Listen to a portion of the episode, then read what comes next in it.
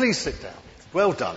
Now, there's no prize for Simon Says, but I'm going to tell you a story, and I might be mad right now. Um, can we have this up now, please? Um, I'm going to tell you a story, and then at the end of it, I'm going to ask you a question which isn't in the story. You have to look for it in the Bible, and if you email me or Pete the right answer before next week, I will give you a Mars bar. But it's only for children. okay. So it's, it is discrimination and it's this week's competition. Okay. Shadrach, Meshach and Abednego, it wasn't actually their original names. Their original names were Hananiah, Mishael and Azariah. But they were renamed Shadrach, Meshach and Abednego when some enemies came into their country, some Babylonian enemies and soldiers came to Jerusalem where they all lived and the army beat their army and Jerusalem where they lived, where these three guys lived, was just, it was smashed to the ground and lots of prisoners were taken and these three guys were um, Hananiah, Mishael and Azariah. They were all taken as captures, captives and they were taken hundreds of miles away away to a country they'd never been, taken to a place called Babylon. Now, these guys were quite handsome and quite clever, and so the king of Babylon, who wanted the best of the captives to work for him, said, uh, train these guys up, and if they're really good, we'll give them a job. There's the king, his name was Nebuchadnezzar. And there's these three guys who were given new names Shadrach, Meshach, and Abednego. They did so well in their exams in Babylon, and they looked so healthy and so fit, and they worked so hard that at the end of the time of their training, the king said, These three guys and their mate Daniel, I want them to work for me. So they worked in his civil service. They worked in the king's own offices. They worked for the king, and they worked very hard, and they were very good. But now then, the king was a little bit of a monster in his own way. He ruled thousands and thousands of people, lots and lots of different provinces and countries, and he was always scared that somebody might come around and try and get him off his throne. So he was always looking out for ways of finding out who was for him and who was against him to try and root out his enemies. So the king came up with a great idea to root out his enemies. He said, I'm going to build a giant statue an image. I'm going to make it of gold. It looks a bit like him in this picture. I don't know whether it really was. I'm going to make it of gold. And uh, it was 90 feet tall and it was 9 feet wide. Now, 90 feet tall. Hang on a minute. I'm about 6 feet. So there's about 12 feet, 18. I reckon that's about 30 feet up there, don't you? 30 feet? This statue was three times as high as that made of gold and nine feet wide. And the king said to all his officers, he said um, to his treasurers and to his uh, waitresses and to his magistrates and to his chief of police and, the, and everybody, the sort of uh, the military people and the governors and the satraps and the prefects. And he said to all of them, when you hear the sound of all my musical instruments, the, um, the harp and the lyre and the trumpet and the trombone and the flute and all that stuff, when you hear this music playing in the plain of Dura, you are all to bow down and worship this statue. It's our new God. And anybody who doesn't bow down and worship it tough on you because I'm going to build a great big fire, a furnace, and if you don't bow down to it, I'm going to chuck you in the fire. So there. You know what's good for you. Shadrach, Meshach, and Abednego were Jews. They loved God. There is only one God. They love God and they know that God says we should worship only Him and they know that God says we shouldn't make images and, and bow down to images and they were blowed if they were going to worship this God, but they were the king's servants. What should they do? They were scared out of their minds, but they trusted God. They prayed their hearts out. It doesn't say in the Bible they prayed their hearts out, but I'm guessing that they prayed their hearts out. Lord God, We're going to have to bow down to this thing, but we're not going to bow down and we'll be thrown into the fire. What shall we do? How help, Lord?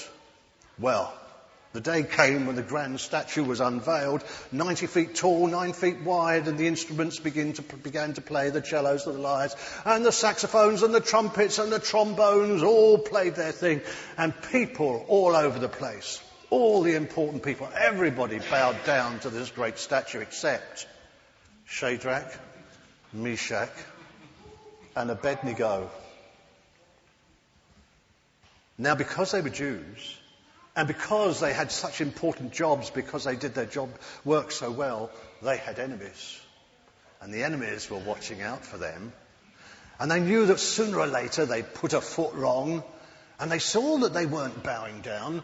So one of them went to the king and said, Your Majesty, didn't you say that when people, when they hear the sound of all the music and the trombones and the trumpets, we're to bow down to your image? Yes, that's what I said. There are some people who are not doing it, Your Majesty. I'm so sorry to tell you, but Shadrach, Meshach, and Abednego, they refused to do it. What? said the king, and then thought, oh no, these are some of my best workers. Bring them to me. Considering he was such a monster at times, actually he was quite gentle with them.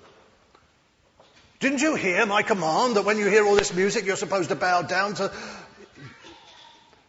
I'll give you one more chance. When you hear the music, bow down, and if you do that, we'll forget about this. But Shadrach, Meshach, and Abednego had a little speech prepared. Your Majesty, they said, you've just said, who could ever deliver somebody from the fire? You would throw people in the fire if they don't worship. And what God is there? Well, our God can deliver us from the fire. And, and if he doesn't deliver us from a fire, then, then we're still not going to bow down and worship your God. We'll, we'll just die. And that goes for me too. Uh, we're all in this together. Well, there's only one God and we're going to serve him. said Nebuchadnezzar. Ah! Throw him in the fire!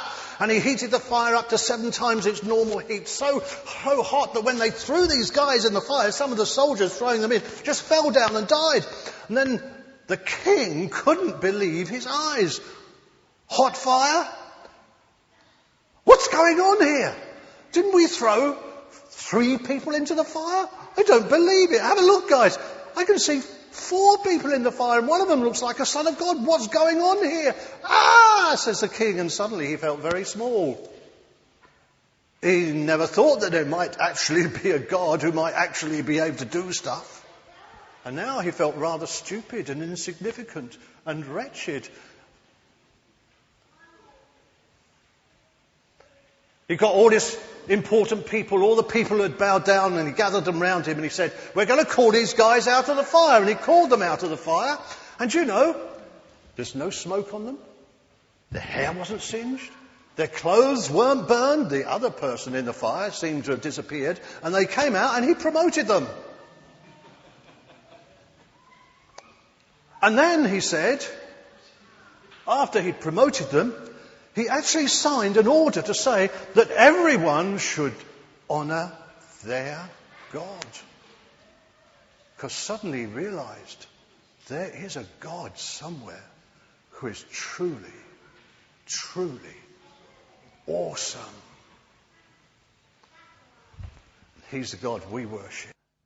I want to uh, share with you five or six ways to stay young and ensure a good, healthy life. Now then, I ran this past Mervyn. He won't remember this because he wasn't recently. I ran it past him about 30 years ago. I think he had a little beard then. and I said, uh, Mervyn, as a doctor, does this hold up? You know, to ensure a good, healthy life, what we're about to read, what we're about to talk about now. And he says that, and he said then, well, it encourages people to a righteous and, uh, and righteous life with a clear conscience. And that cuts down stress. So, yes, I suppose it's true it would help somebody to live, um, feel younger and perhaps to live longer. So thank you for that. You don't remember it. You can always revise your opinion afterwards if you want. Five or six ways to stay young and don't let love and faithfulness desert you. Now that is a really strange thing to say because when you think of it, love, being what it is, doesn't desert. And faithfulness, being what it is, doesn't desert. Don't let love and faithfulness desert you. Don't let your love for God desert you. And if your love for God is full and free because of what He's accomplished for you, then that will, that will build in you a love for others. Not necessarily because others are likable, but because you know that God has cared and loved for those people just as much as He cares and loves for you. Okay? So don't let love and faithfulness desert you, especially in the difficult places of life. It's easy to talk about this at church, but of course, when you get into the office or um, when you get amongst your colleagues tomorrow, or when you find yourself in a busy hospital ward, or when you find yourself dealing with officialdom uh, who are sort of put too big for their boots, or when you find yourself in a post office or in some, in some sort of a public office where you're trying to get a public servant to do something quickly. It ain't so easy, is it? Um, to trust God in those places. But don't let love and faithfulness desert you. Shadrach, Meshach, and Abednego, in fear of their lives, remained true to God. Fear is the only thing that can make, well, is one of the things that causes love and faithfulness desert. Fear God rather than man. Okay? Trust in the Lord with all your heart. Never rely upon what you think you know. And let's face it, we're so lucky. We can Google anything we like. We can look at anywhere in the world on Google Earth. Where, when I go visiting nowadays, I always have a look at your house on Google Earth before I get there and uh, see if you changed your curtains or whatever. Uh, there's so many things we can do. There's so much information out there. There's so much that we know, and yet we don't begin to know the half of it, do we? And we so often, or if you're like me, we, we sort of work on the basis of what we know and what our past experience tells us is likely to happen. But God understands all things. As Fiona said, uh, was it Fiona who said, He's before us and behind us, or did somebody else say that? He's before us, behind, behind us, He's above us, He's a blow. In Him we live and move. Never rely upon what you think. Remember, this material world um, before this material world, God is. And this material world is upheld by his spiritual word of power. God is spirit, and in him we live and move and have our being. So, whatever your circumstances and wherever you are, never rely upon what you know, but trust in the Lord. And remember the Lord in all you do. He will show you the right way. The right way may not be the convenient way, it might not be the easy way. But if we trust, we remember the Lord in what we do, He will show us the right way. And the right way leaves us with a clear conscience. And our trust can blossom because it says if we commit our way to the Lord, then He will act. And what we forget is that God is like is willing to act. He's not a dead God. He's not a dead Christ. He is a living God who upholds the universe, all of nature by His word of power. He is still active and around we commit our way to Him, He will act. So remember the Lord in all you do. And there's some places where it's easy to remember Him. Church is a good place where you can remember Him. Um, actually, when we're at home on our own and nobody's bothering us, that's not an easy place to remember Him. It's not so easy to remember Him in the office or in a busy ward or where, wherever we're doing, or when you're, when you're fighting for a place on a bus or when uh, when you're going through an airport like we did and missed our plane and, and the French man makes you go through the, the, the, the sort of pinger thing two or three times when you're already late for your plane. It's not easy then to remember the Lord in all you do. But he will show us the right way. Never let yourself think that you are wiser than you are. He who thinks he stands will surely fall, says the scripture. Simply obey the Lord and refuse to do wrong. It sounds so easy, doesn't it? Simply to obey. But we do have choices in these matters. We have been ransomed by Jesus Christ. We have been forgiven our past.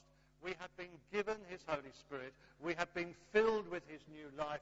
But there is still upon us this. Choose. Choose you this day whom you will serve. That's what Joshua said. Choose you this day whom you will serve. It is a choice. I will obey.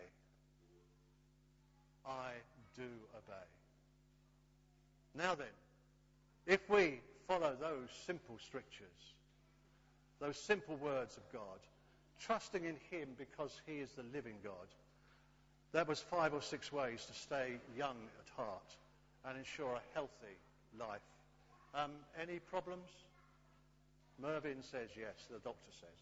Proverbs chapter 3, verses 1 to 8. The end. Now we're going to sing, Richard, please.